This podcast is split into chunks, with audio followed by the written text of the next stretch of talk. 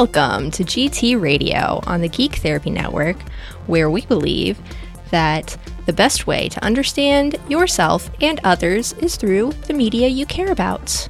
I am Link, and I am joined by my co hosts Laura and Mark, and our very special guest, Mary. Um, this week, we are going to be doing a, an extra special episode.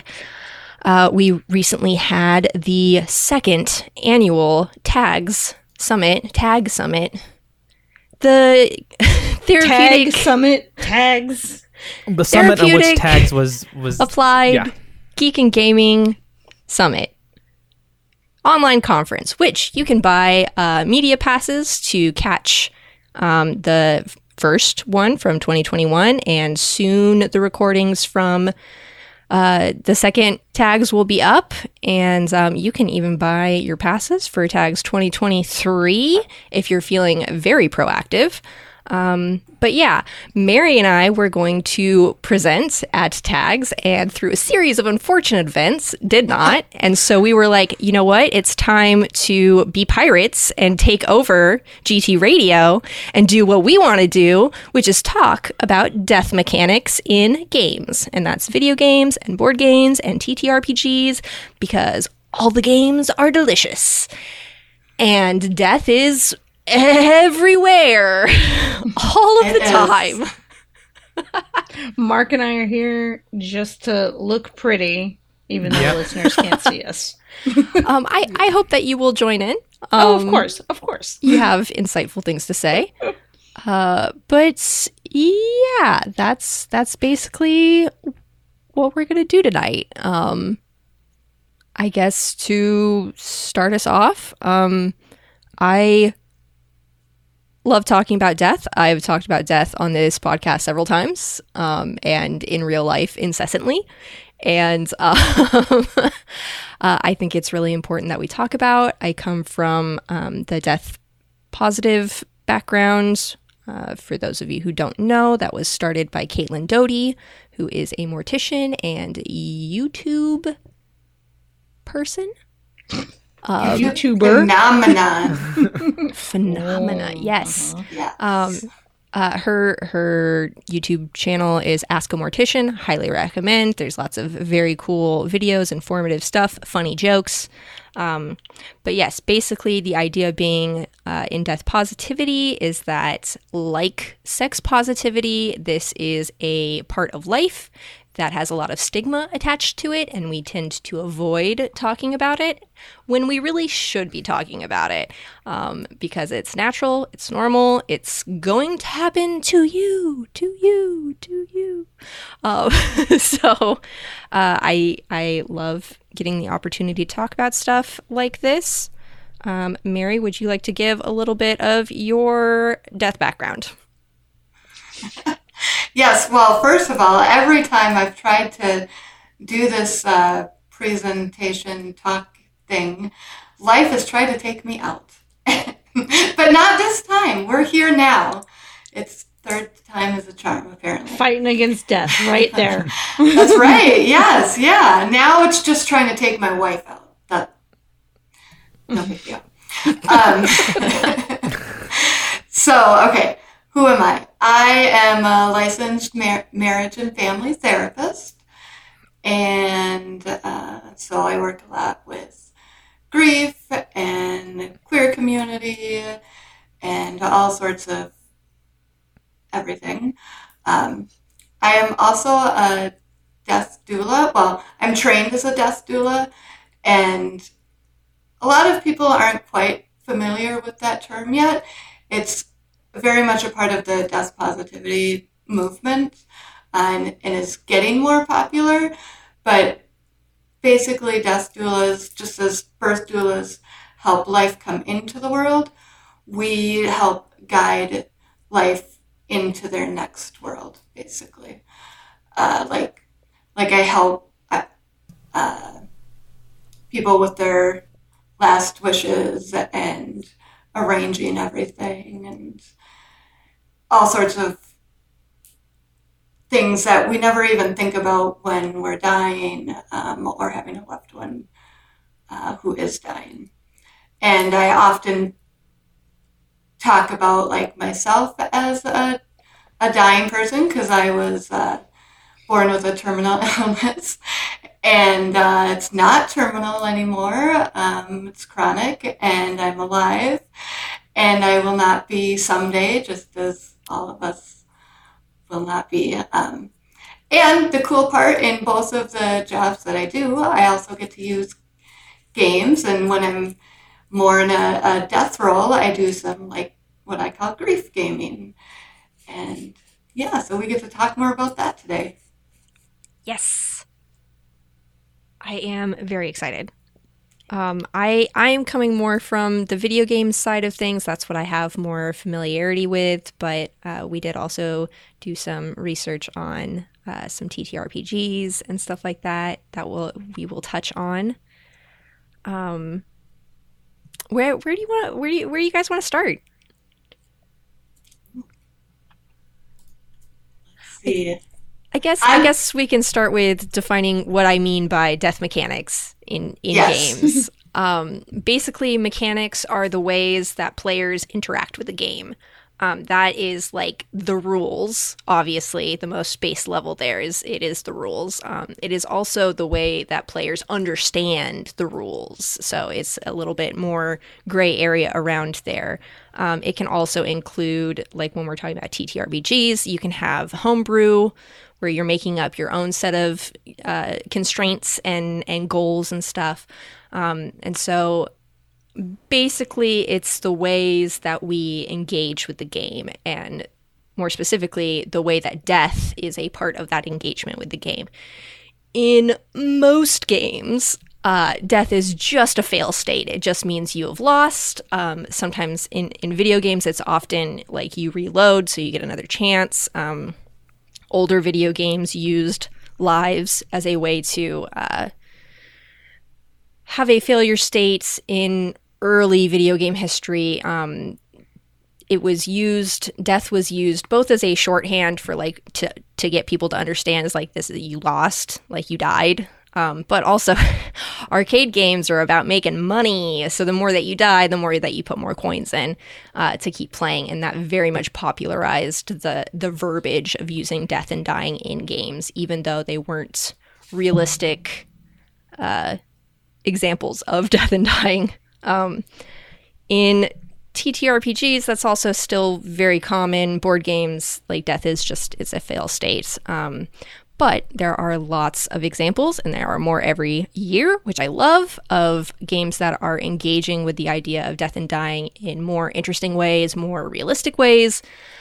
Um, I think I will start with a very on the nose example, um, and that is A Mortician's Tale, which is a video game that came out in, I want to say 2017 by Laundry Bear Games. It is a game uh, that is loosely based off of Caitlin Doughty's first book, um, and which is autobiographical. Uh, so it's really about her life. It's you play as um, Charlie, who is a young mortician starting at a uh, mortuary. Um, and in the game, what you are doing, it like the mechanics of the game is you uh, move around in a room and you engage with the computer where you get to read some emails, and then you engage with the body where you prepare it for uh, a funeral, either through embalming or cremation, and then after finishing that part, you go into um, the funeral home presentation room, the funeral room, and you get to uh, listen to the family talk. And it shows a bunch of different ways that people engage with grief. Um, it shows people, you know, crying. It shows people who are like worried about what's going to happen next because, you know, you don't have a will from that person. And so whoever the next of kin is has to just sort of guess what what that person the d- decedent would have wanted. It shows people who um, are laughing and joking. And it shows people who are like man i'm just like really hungry. Can we can we get some fast food after this? Um, and i think that that's like such a cool game because obviously, it shows all these different types of uh, grief experiences, which I think is really important. It talks about uh, more of the industry side, wherein a lot of um, private, family owned funeral homes uh, get bought out by big industry corporations um, who keep the name and everything the same so that you still you think it's a, a small little private thing but it's it's a megacorp um, uh, but most importantly, in the game, uh, when you are performing the embalming and the cremation, like you actually get to see the step by step process of what that looks like. Now, the graphics of the game are pastel purples and blues, and it's not super realistic, but the steps of the process are realistic. Um, which I think is so important because it gives people an opportunity to actually learn about this stuff. Because a lot of times we don't feel comfortable asking, or we don't have a person to ask. Um, and it can be in the moment of actually encountering that in, in your own real life like you don't want to ask a question like hey what'd you do to that corpse? It's like that's that's grandma. Can you not can you not ask that right now? Um shut up. Uh, but yeah i think this game is a, a great intro into um, learning about that stuff. And uh, gives people like the the way the graphics are in the game it gives people is an accessibility point where people who are going to get grossed out don't have to be as grossed out by Absolutely. it and can, and can ask those questions. It's not csi like level realism or whatever. Some people get grossed out by that. So um that's pretty cool. It is. That's exactly what I was thinking, Laura. Is it's it's so much more accessible to everyone because they don't have to worry about too much they don't want to see. mm-hmm. Exactly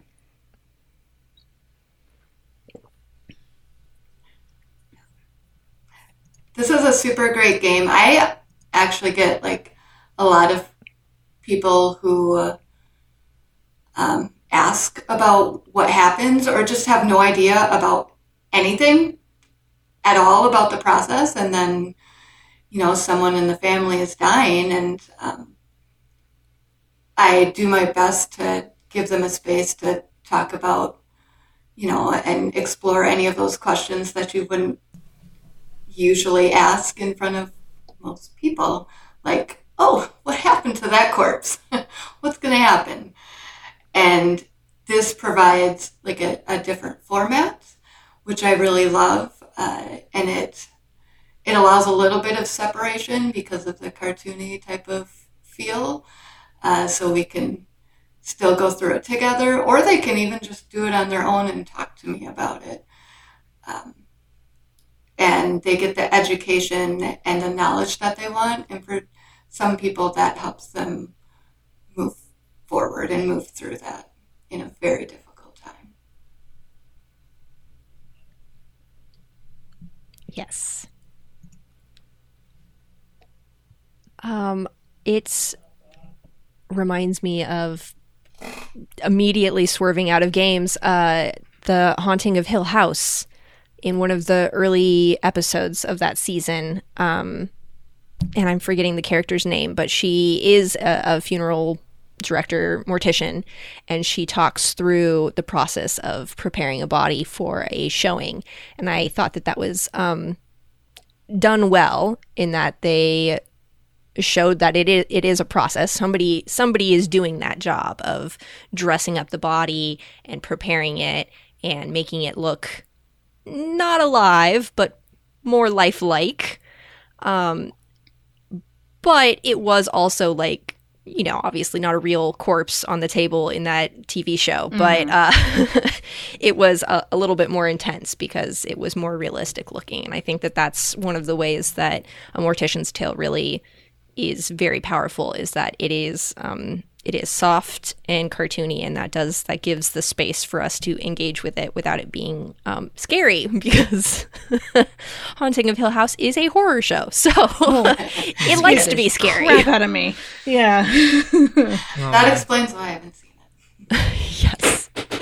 Yeah, It's- spooky it's a- show's not for me. link will eat all the all the spooky shows up. Num num num num num delicious. Me too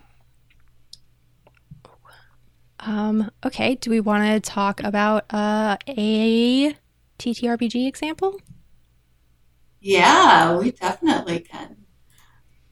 So, what is the best one? Uh, well, it kind of makes a little bit of sense to talk about Rest in Pieces. Uh, so, this is an interesting game. It was very recently released, um, like around 2021, and uh, it it's the type of game where you have a Jenga tower, and it's like a card based game as well, and basically your death roommate, and so the the Grim Reaper is your roommate, and it goes through like bad days and difficult friendships. And so um, it allows me a lot to talk about, like, how would you have this hard conversation um, in a way that's not as directly talking about death itself. It's like taking it as a theme and then talking about some other things in different ways. Uh, it, one of the quotes on the on the manual says, "Death is all about happy endings." and they have some like really cool little cards. I I feel like it was done so creatively. They have a, a card that represents death, uh, which is the Grim Reaper, and it, it describes the Grim Reaper as a millennial, obsessive, and possessive. so, like, I mean, if, if death is coming for you, sorry, but in this game, death is going to get you. Uh, yeah. There's a lot of different examples of the different types of cards. Uh, but basically, it uses humor, and you can process a lot of different types of themes with this particular game friendships, grief, just living with someone. I'm thinking of maybe using this for transitional age youth. Like, we're going to move in with roommates. Not really related to death, but I think it's cool that it's all, all related. Um, and it also involves a narrator. They call they call the the GM a narrator in this one, and the narrator puts pressure on the players to make their days as hard as they can be. and I think that's a, a, great reflection of what it's like to go through uh, death, dying, and grieving. Uh, it often feels like life is and death are just giving us the hardest things that could could we could possibly imagine and sometimes we don't know how we're going to make it through and we do so I think having the aspect of the the Jenga tower is really fun, fun and flirty. Uh, yes. I think it's great because anybody who's played Jenga before, like you know, at some point that tower is coming down. There's some anxiety there. Like, yes, this is yes. how we're gonna fall. Oh, yeah. There is. Will I cause it? Will it be my fault? Will I just have to sit there and witness it happen before me? Gosh, that sounds very similar to something else. Mm, death, dying. Yeah. That's what it's like. Is you, is you, you know, like you just living life is you're gonna keep pulling those pieces out of the tower, and eventually it it will topple. Um, I think that that is such a, a fun way to sort of analogize, metaphoricalize death and dying in a game mechanic is incorporating this game that a lot of people are very familiar with. Um, and just adding in the extra comedy layers of the, the cards and everything. Um, Yeah. Death as a roommate, I think, is very funny to me. Yeah. Yeah, the Jenga tower is a mechanic in a lot of like solo RPGs to help you kind of figure out when your fail state is or when the game is going to end. It's not always a fail state, but um yeah. Good way to know when things are going to end. Right. I definitely have to say that's the first time I've ever heard Jenga being utilized in a way to uh, think of death. And honestly, I'm here for it. That's actually that's something that's actually something really cool. I never really thought about it in that in that way of like you know death is one of the things where it's gonna come and like when you're dealing when you're living with life like you're living life with people like especially like in like partnerships and relationships and stuff like there are people that are just constantly just gonna be pulling out those pieces until one day it's gonna topple either somebody accidentally bumps the table or you know you just pull that one piece it, it all really mm-hmm. depends Or you get angry and you table flip it. or you get angry, That would angry in the do- table I was flip it, just thinking that. I was like, I'm not going to say it. Thank you. gonna Thank you, it. Laura. And and what a great reflection on like how we could li- choose to live our lives and the choices that we have in life. If there is a person who just takes and takes all those pieces, do we, you know, do we want them present and like in those ways and do we want to give them opportunities to continue to take more pieces or do we have a choice to find people who maybe will help build us up. Yo, we just got real deep on the Jenga game. I love it. Mm, that's Um, geek I- therapy. I I'd thought of it as like a. I mean, I use that comparison for anxiety all the time because there is that anxiety of what's gonna happen. I know what's gonna happen, but is it gonna be me? When is it gonna happen? The unknown. And what is one of the things that causes the most anxiety for people? Death. Yes. Yeah. yes, Amazing. Absolutely. Simple game, just some bricks. But are they really just some bricks? You put the meaning to them. Now is a therapist involved. Okay, I'm going to take us into another video game example. Uh, this game called Spiritfarer by Thunder Lotus Games. It came out in 2020. Um, I played the first couple of hours on um, Xbox Game Pass, which I don't have access to anymore. Um, but loved it. It's so cute.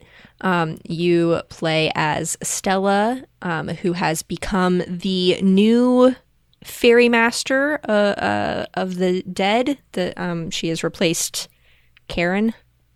Mhm. I think it's pronounced Karen. Uh, and you also have a little pet kitty who runs around with you, which I love. Um, but you are building your boat up. You add in gardens and sleeping spaces and a little kitchen, and you collect friends who are dead, and you are helping to prepare them to go through the uh, big circle gate into the unknown. Um, and you help them sort of process their lives and prepare them for whatever is next. And that is not you doing something to them, that is you helping them come to understand things and to feel fulfilled in their being ready, uh, whatever that means to the individual. Um, one of my favorite things in the game is that there is a hugging mechanic, and I love being able to hug the creatures. It makes me feel so good. It's so sweet. Um, it has uh, like uh, what's the word I'm looking for? Um, like farming mechanics and uh, collecting resources to to buy things or to make things. Um, which you know, if you like games like Stardew Valley, um, it is very much in line with that. But it is focused on this idea of being ready to move on, um, and you as the player, as Stella, uh, learning to let go because it is your your choice to take them back to the gate for them to go through the gate. Like they say, "Okay, I'm ready," and you still have to choose to drive your little boat back to that part of the map and be all like, "All right, I'm ready to let you go."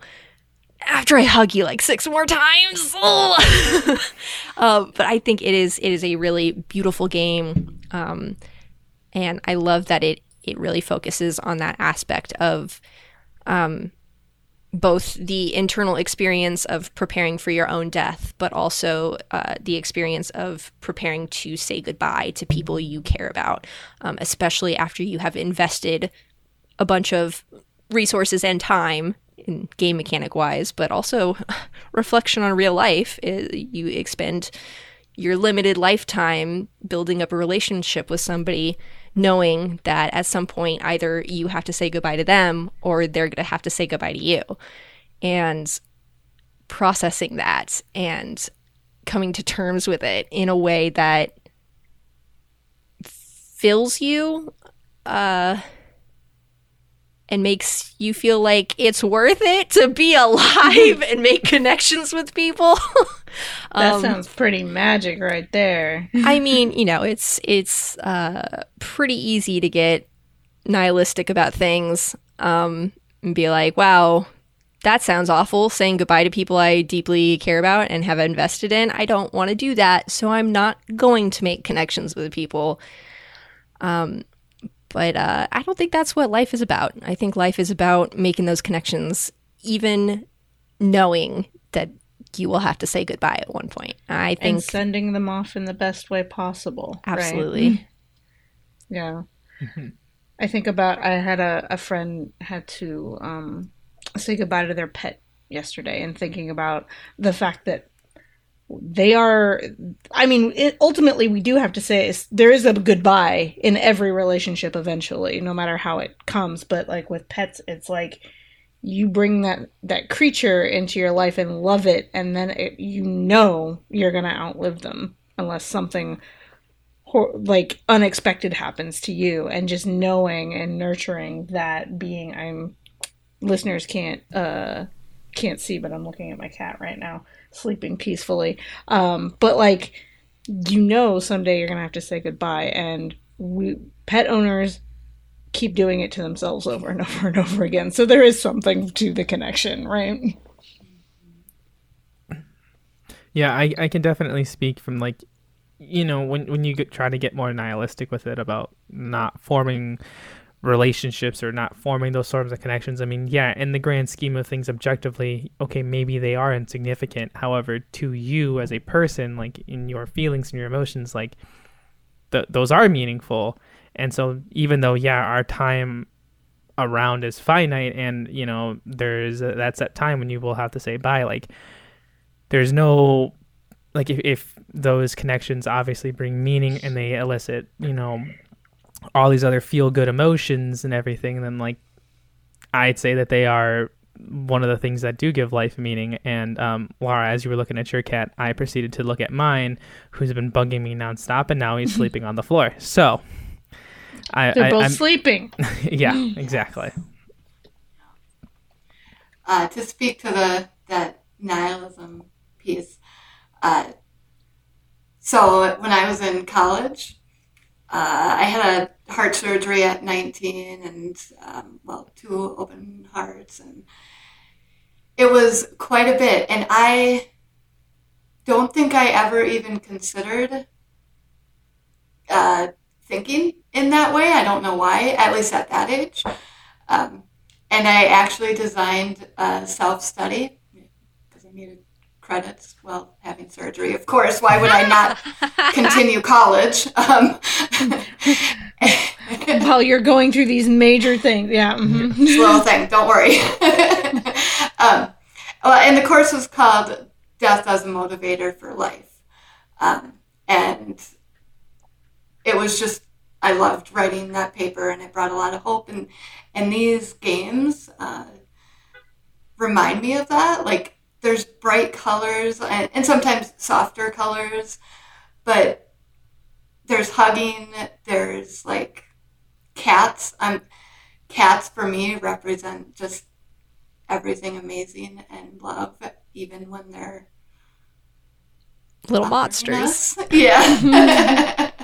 um, and so it just it it really works into all that death positivity uh, through games and through being able to to interact when we we choose to do so. Now, I didn't, um, like I said, I did not play through to the end of Spirit Spiritfarer, but what I have read is that near the end, it is revealed that Stella, the character, her life job was is was uh, a hospice nurse. And so really reflecting like the real life experiences of people who help others prepare to die and the process of that i think that that's um, really cool.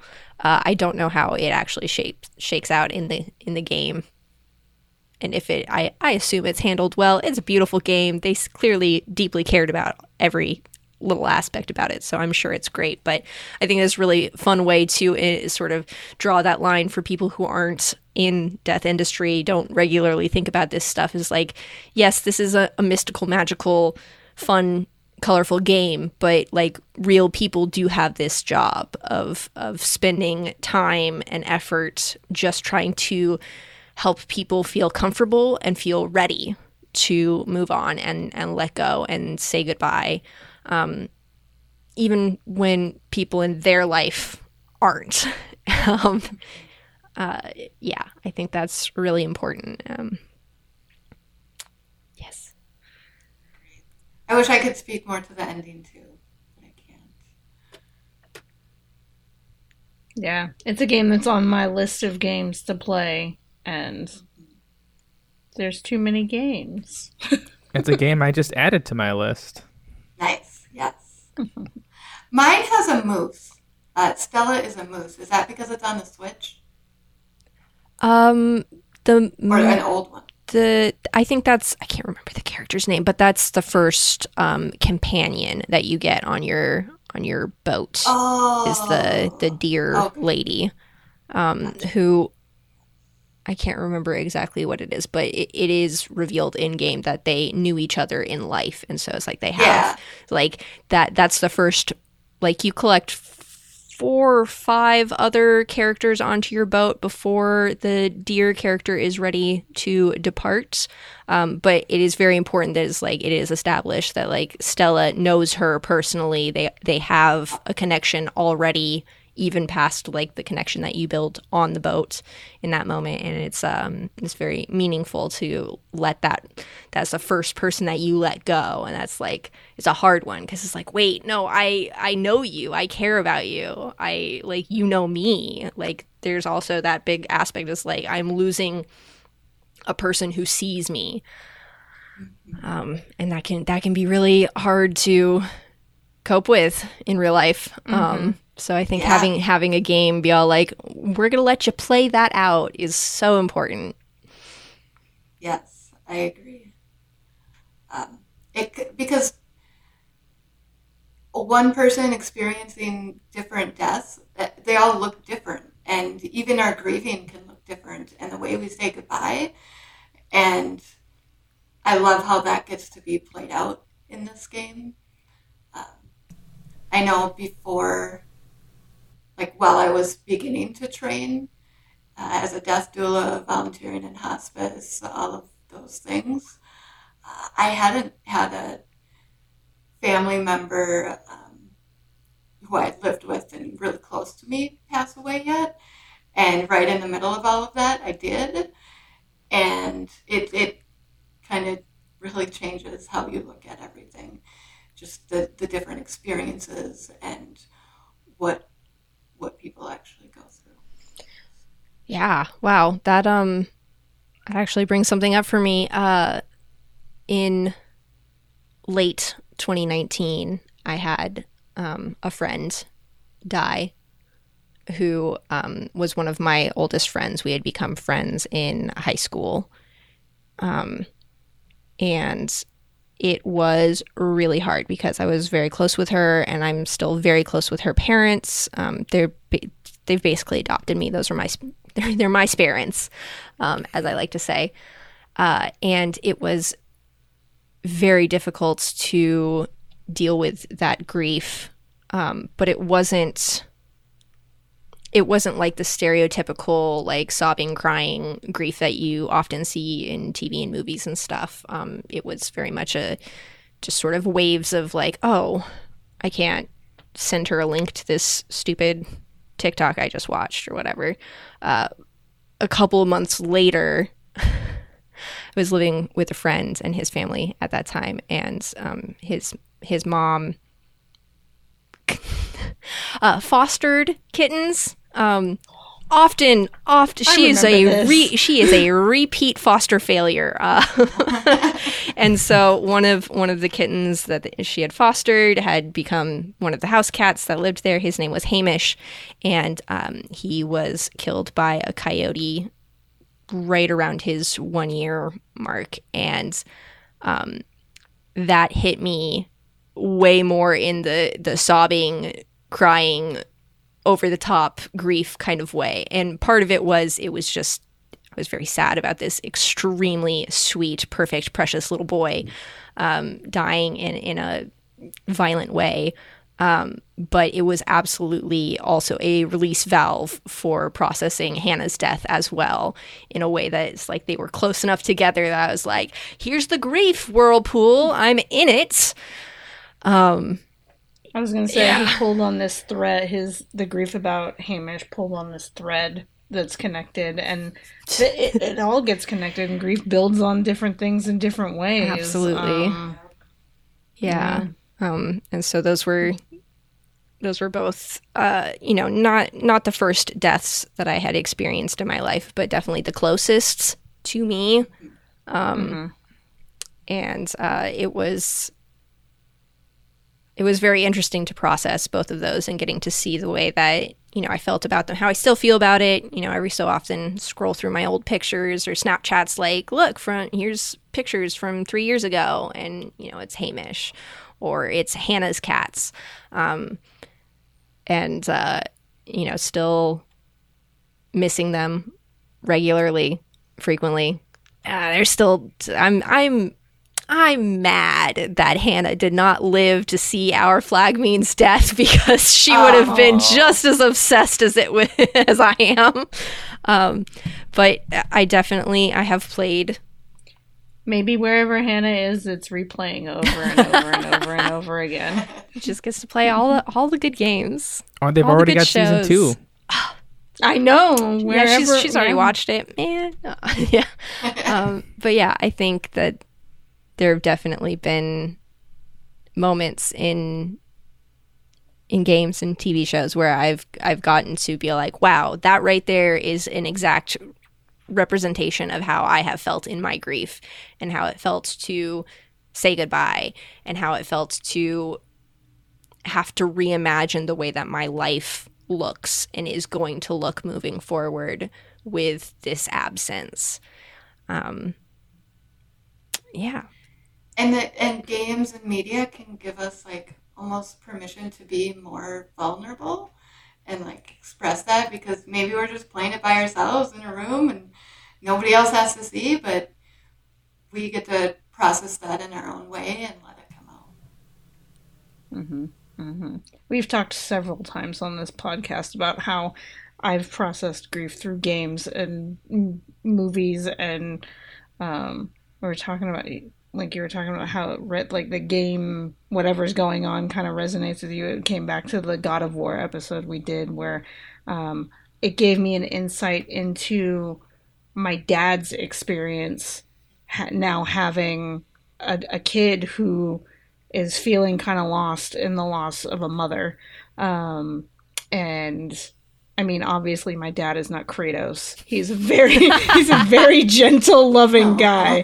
Link has had dinner with him. Can can attest. He's very sweet. Sweet fella. Um, but kind of seeing the insight into having to deal with your own grief and manage your child's grief in the same at the same time it's something that i knew about but didn't really see until i played that game God of War is one of my favorite examples to point to because in the the original 2005 PS2 God of War, um, the opening cutscene is like Kratos's wife and kid are dead, and you're you're Kratos, and you're so mad about it that you're gonna kill God. everybody Um, and it's like that's that's it. And then in the um, 2018 God of War remake, they have an opening scene where you are preparing uh, Kratos' wife,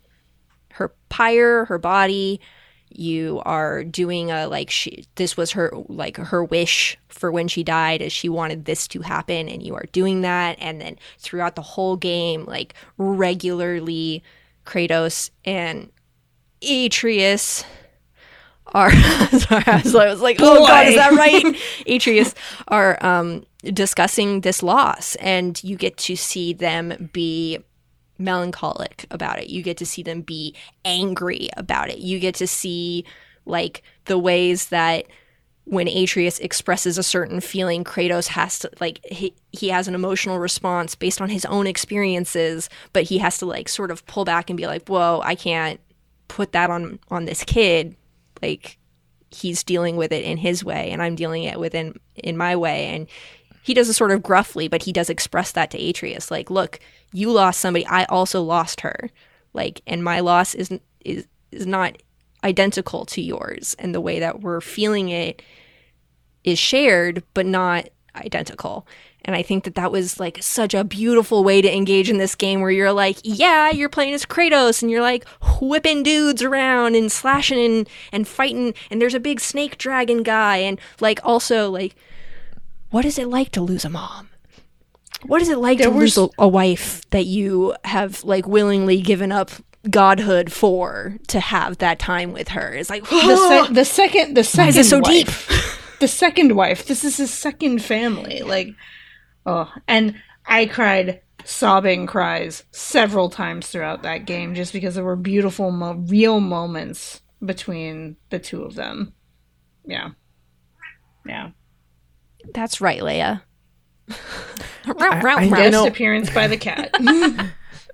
You know, I think one of the first games that I can really think about that like really got me to like think about the concept and like start getting becoming really okay and coming to terms with this idea of death um, was actually Dante's Inferno, which I know is like it's it's like an old, older game, and I remember my friend let me borrow it because like I was really into that sort of stuff and like the whole Dante's Inferno, uh, you know, or the Dante what you, you get what I'm saying. Anyway, the fact that like throughout the whole game, like it's Dante going through trying to basically get his wife back because he can't accept the fact that she's dead. And then throughout the whole game, like you have the option of either absorbing souls or you can absolve them.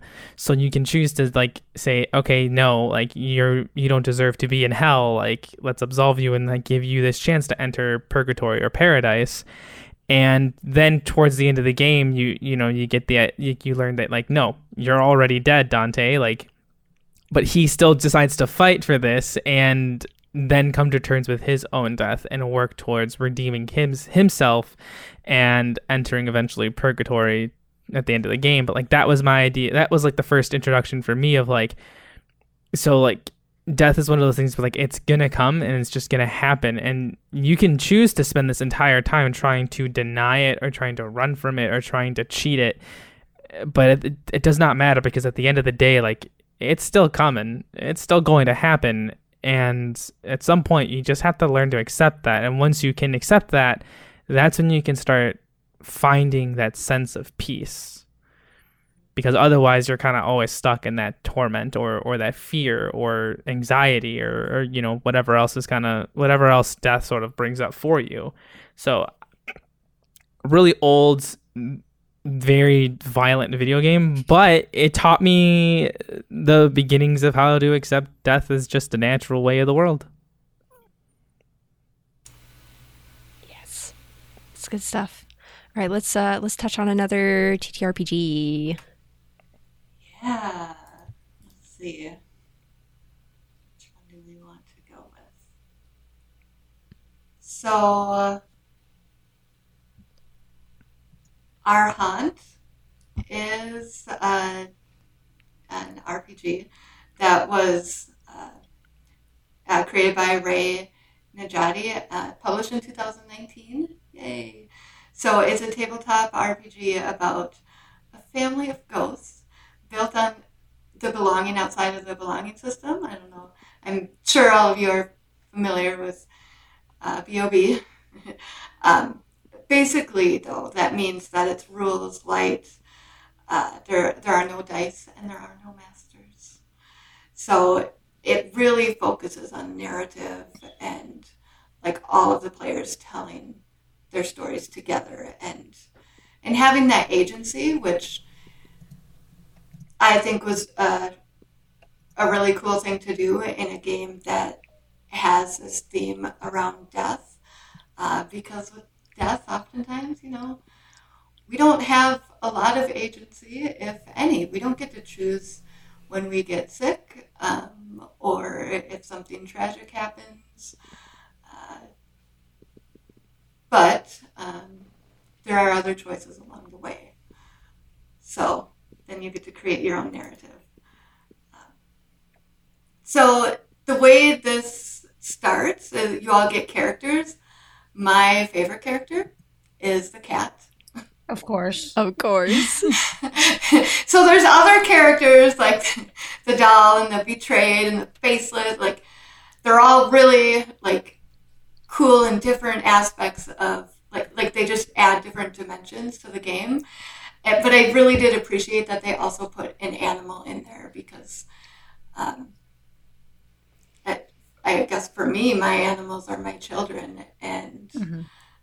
And they're like very dear and important and uh, little living souls as well. So uh, in the game, back to the game, uh, each character, can't say people, um, have fragmented memories of like the life that they once lived, but they don't really remember um, fully what's happening, like what happened to them um, or what happened in their lifetime. And uh, the char- the players actually get to decide throughout it how much they get to discover and what they get to discover, which I like as well. Uh, the other really cool thing is that each player plays a character and then each player plays a room. So that kind of gives some balance to, to not having a GM because um, maybe one of the characters is more centered in one of the rooms and a character that's not more in the center, not more focused on at that time, can be playing the room and playing NPCs and uh, adding to the narrative in a very different way. So it gives you it gives you the opportunity to experience uh, like both being the person or the animal who died uh, and uh, influencing that that soul or however you want to put it. Uh, yeah. Really, I, I love games that are basically just cooperative storytelling, um, Yeah. which is TTRPGs in general. But um, I, I think that it, it is very reflective of real life experiences where after somebody dies, you and and the people who knew that person like you get to pull pieces of stories together and to create an you know not all inclusive of a person's life because you can't you can't know everything about a person. Too much. You can't know everything about where they existed and how they interacted with their spaces. Um, but you get pieces and you get to see other people who knew them and you get their pieces and you get to hold those pieces together and decide how you want to shape them into a way to memorialize that person. Um, obviously in real life when that is happening um, it is heavier and um, sometimes you find out pieces that you kind of wish you didn't know um, or pieces that just don't resonate with you. But when you're playing this game you're doing it cooperatively the point is to have that enjoyment and and find that meaning in each other's stories and bouncing off of each other in like well what about this? And what do you think about this? And having an expansive moment of better understanding this character that you made up like 15 minutes ago or whatever. I think that that is very cool. Yeah, this game is. I remember watching a live stream that Mary was in. yeah Um, and A plug for cast gamers, C A T C A S T T underscore gamers at Twitch. Woo, gaze of our Correct. lives Yeah, yeah, because the game is it's a queer Yeah. game. Uh, and focuses on like queer experiences, even though it's a very death centric game. And I mean, you could play it without focusing on the queer piece, uh, but it's probably going to be inherently queer in that sense. But um, the different playbooks, some of them, the idea is like, are you going to be able to play to find out if you figure out how you died, uh, or how you knew somebody in in your previous life and things like that. Um, and I like the pieces about building on other people's stories and like getting the bits and pieces. Um, I can't remember where I heard about this game. It was probably some panel somewhere at a convention. I don't know what one or a live stream I watched. But somebody talked about a game about death where everybody is in the playing the game is at a funeral and you're all telling pieces about this person. Um, and one of the things that you have to tell is something negative about the person. Um, because when people die and we go to their funerals, their memorial services, their celebrations of life, we only look at the positive pieces of them. And I think it's a way, the game was a way for people who have complicated grief to be able to process, like, it's okay to also think these negative things about people. And it's just cool when people are building together this story and, like, talking and building up who this person was in their in their story um and it doesn't all have to be the good stuff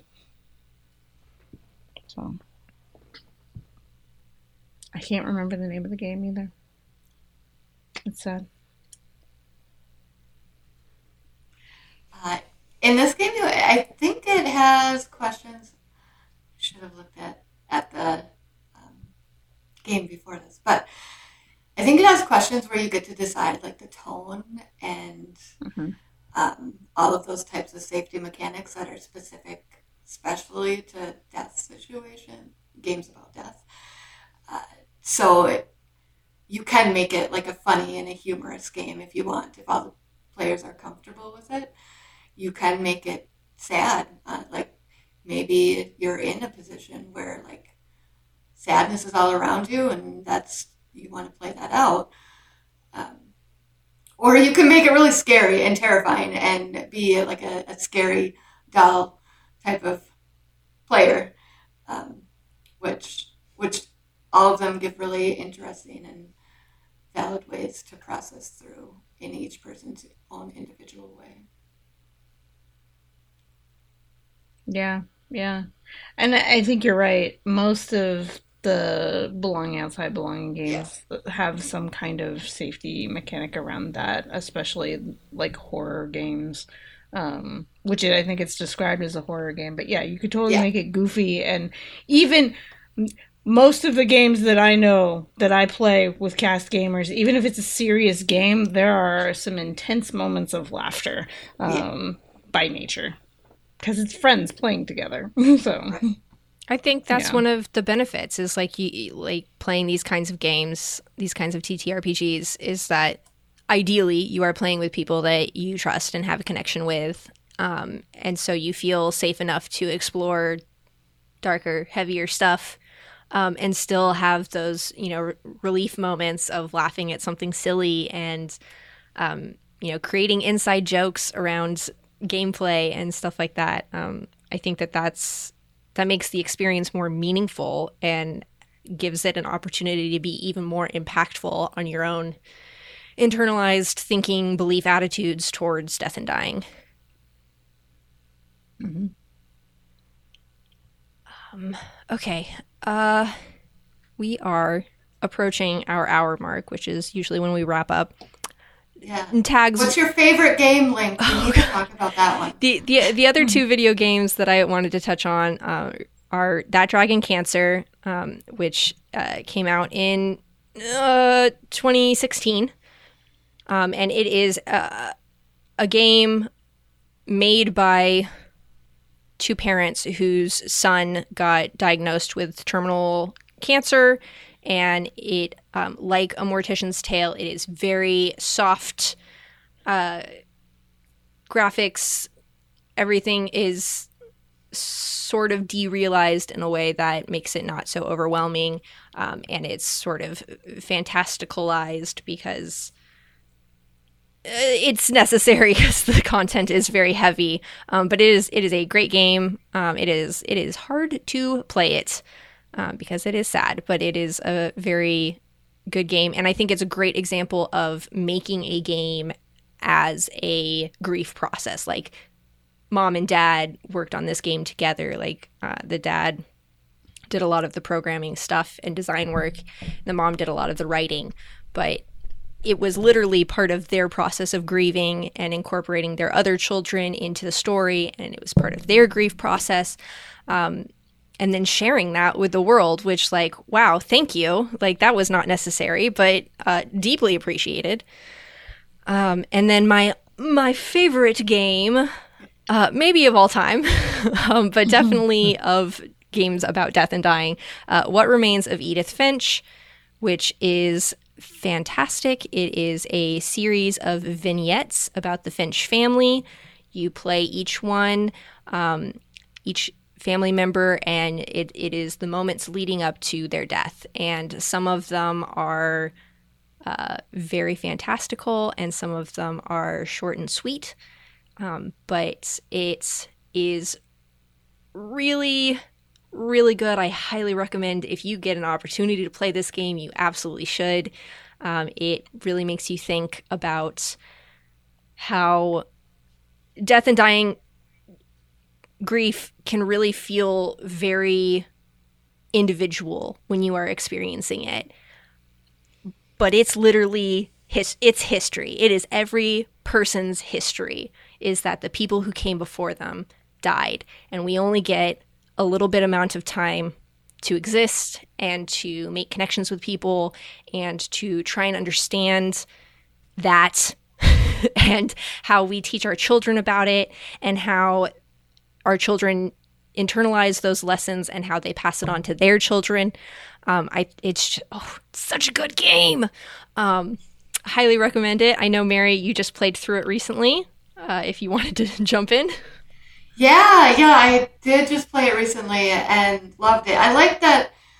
You know, it's not a game that takes uh, like hundreds of hours to play through. It's you can. It's about three hours long, three and a half. Yeah, yeah, yeah, yeah. Um, but has so much packed into those three hours. Uh, I think one of the things that stood out for me the most was seeing everybody's, all the people that have died, like their stuff in their room still there. That's like such a real part of the grief process. Uh, and like after you lose a loved one, uh, my parents lost my brother uh, when he was 22 months old. And my mom was seven months pregnant at the time with my sister and they didn't have a lot of money, but they got all new stuff for my sister because they couldn't give Daniel stuff to a new baby. It was like going home and, and seeing all of that stuff. And when I played this game, that's kind of what it brought me to. And it was like heartbreaking, and I cried, and um,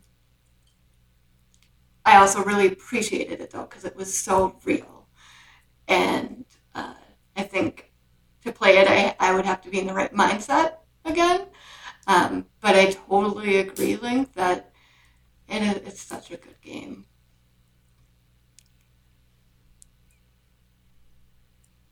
Mm, okay, let's. uh We have a few. Uh, I guess uh, two two more TTRPGs we wanted to touch on. There's um, Epitaph and the Reaper's Almanac. Yeah, and these two aren't ones that I can speak a lot to, actually. So basically, like- basically, uh, Epitaph is um, uh, a game where you are like the a couple of the other ones that we've touched on, you are telling the story of a person, like the life story of somebody who is already dead. Um, and you are doing that cooperatively with other people. So you are coming together to create a life story for somebody. Um, already knowing like they're already dead. um, we know how the story ends, or we know that the story ends, and we are going to create it together. Uh, Reaper's Almanac is um, like a letter writing TTRPG, um, and you are playing as a, a Grim Reaper, and you are telling the story of um, people who have died, and uh, the idea being that as you exchange these letters, you come to understand death and your connection to these people um, over time. And I, I think it's it, you know it's just another way to to take turns telling stories um, to try and you know sort of process what it is to be a, a mortal being. Because man, it's weird, isn't it? Sure is. We can agree on that for sure. For sure. Um, all right, uh, Laura and Mark, are there any other death games that you guys want to touch on before we wrap up? Literally, I just finished playing Return of the Obra Dinn. Um, I love I love that game. Uh, y the premise of the game is you're an inspector with a like a. They don't really explain a whole lot, but you're an inspector with like this magic pocket watch that lets you go back to the moment of some the someone's death, and you can examine it from like it's a still shot, but you go around and you can move around all the pieces and look at things from different angles. And a ship went off into the sea. 60 people were on the ship and nobody was on it when it returned. Um, so you have to figure out what happened. Most of those people died. Um, and you have to figure out how they died, what what who killed them. Ah, it is masterfully done. Really low graphics. Um, it's like an old Macintosh graphics from like the 80s. It's um and it was a lot of fun. Uh I liked the way that you could figure out people's relationships through who they were near when they died, um, those connections. Um, there are people who were married on the ship, and you figure that out through different details. I was obsessed for the last few weeks. A client suggested the game to me, and they always give me choice games. Um, Played that game love it. in like January of 2021. I spent like I don't know three or four days playing through the whole thing. Loved it. It it it's basically a logic puzzle. You you get bits of information and you use that to like okay, it can't be person A B C, um, but it could be person E or F. Um, and, and you know figuring out who killed who and it's like well that person does that person have a tattoo? Yeah. Or like what was another one? Who has a wedding ring? Um there's a like yeah, there's lots of little bits. I don't want to throw out like a bunch of the secrets, but there's some good things that like, oh, like what are they wearing? What kind yeah. I think I think it's I mean it's a really engaging game to play, but I, I think it is also um, a, a f- fun uh, a way to engage with the idea of people who are doing the after somebody dies work, figuring out you know like what happened. Um, you know, we talked about Mortician's Tale that that covers sort of similar stuff, but um, I think I think This it's, is like the crime scene investigator, Yes. but like 1800s edition. it's got it's got some magic, uh, some fantasy, but it is also like you know somebody trying to piece together like what happened. We can't ask the person; they're dead. So we're gonna try and was that person shot or were they stabbed by some sea monster i don't know i have to look at different scenes and see what actually did the person in beautifully done yeah. Great game, hmm yeah Mark. You got Yeah. you got anything? I mean, nothing in the sense of like the idea of like the grieving process or like or like coming to terms with those things. But I mean, the one game that just kind of blatantly just screams at me is uh, Destiny, with the idea that like to start it off, like like some of the opening lines is you've been dead for a really long time and then it deals with the idea of coming back or in this case you could even consider it more of like the afterlife where like now you have these choices but as the game has gone on now and like now with like the newest expansion it's dealing with this idea of remembering who you were remembering what your life was prior to your death and what that necessarily means and I giving gotta it get back into Destiny now, Mark. Yeah. You've sold me on it. it's it, and they play it on the idea of the light and the darkness the darkness is what helps you remember but again it's the darkness and, and nobody knows what that is because it's, it's the dark and they just kind of always just kind of assumed that that was a bad thing because the the traveler is the light and that's what brings that that's what like released the ghosts and allowed the guardians to be revived and things like that however upon revival you have no idea who you were. You have no idea what your life was like. But going through the darkness, you start gaining those bits and pieces, or you start learning the bits and pieces of other like other guardians or in the witch queen you learn about savathun who like in her life but i mean like you also kind of get a feeling of what that was like because of you know destiny 1 and and things like that going on but it's one of those things where like you're dealing with the concept of a quote unquote afterlife and then what does that entail? Like do you remember who you are or like is it something that like you should just kind of shy away from? Hey you're this is your life now go ahead and live it um, go run and gun and just you know fight off alien species or try to get to the deeper understanding and, and find out what this balance is between remembering what your life was like before knowing full well at least in, in that universe that they're you know like the people that you knew back then are long dead. Or for all you know some of those people that you knew maybe they came back as guardians and now they're somewhere out in, in the, the the system you know doing god knows what so like you know it's one of those interesting things to kind of think about and it's one of those it, it's another one of those games where you kind of stop and think about like that that aspect of like what goes on after you're you're dead so Delicious. Yeah. I, I love it. One game I forgot to mention. Um, Tiny Tina's Wonderlands is based off of the DLC in Borderlands 2. Uh, can't remember exactly the name of the DLC, but basically Tiny Tina is processing the death of her friend through a D&D game, even though it's bunkers and badasses. Um, and I think Josue and I have mentioned it before that it is the most geek therapy thing ever. Um, the fact that she is going through this grieving process and people try to remind her like no no he's gone. And she's like no what were you talking about? He's right here in the game. He's gonna do this thing. Um and i just it's a beautiful thing. I still need to play through tiny tina's wonderlands. Um i have done very little of that gameplay but very fun. And i think it's another important aspect of like watching how someone processes it in a way that is like it's a child like she's a child you know. Uh a child that makes bombs and talks about badonkadonks.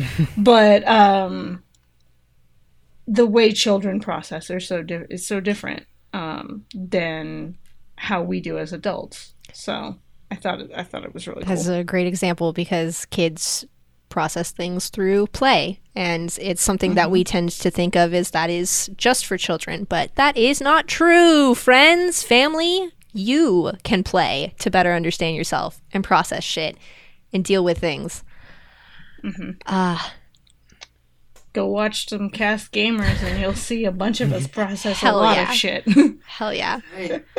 All right mary do you have any final thoughts before we wrap up? Uh, I am so glad that Lara mentioned Borderlands. That's like my kind of all-time favorite set of games. And I just wanted to add that one of the characters is Graveborn, a Graveborn, and uh, for me that represents like because I've thought so much about my own death, like using that as like an actual power and strength, and I just love it. Mm-hmm. i love that too mm-hmm. But thank you for having me. Thank you so much for joining us. This was a great conversation. Um, Absolutely. Uh, I might say even even better here than it would have been at tags. I don't know, but I'm gonna say it now. um, it's been wonderful. Thank you so much for joining us. Um, you can find more content at geektherapy.org. Uh, we got forums, we got Discord, we got Facebook, we got Twitter. Find us. Um, links are in the show notes. Remember to geek out and do good, and we will be back next week. Mm, bye. Geek Therapy is a 501c3 nonprofit organization dedicated to making the world a better place through geek culture. To learn more about our mission and become a supporter, visit geektherapy.org.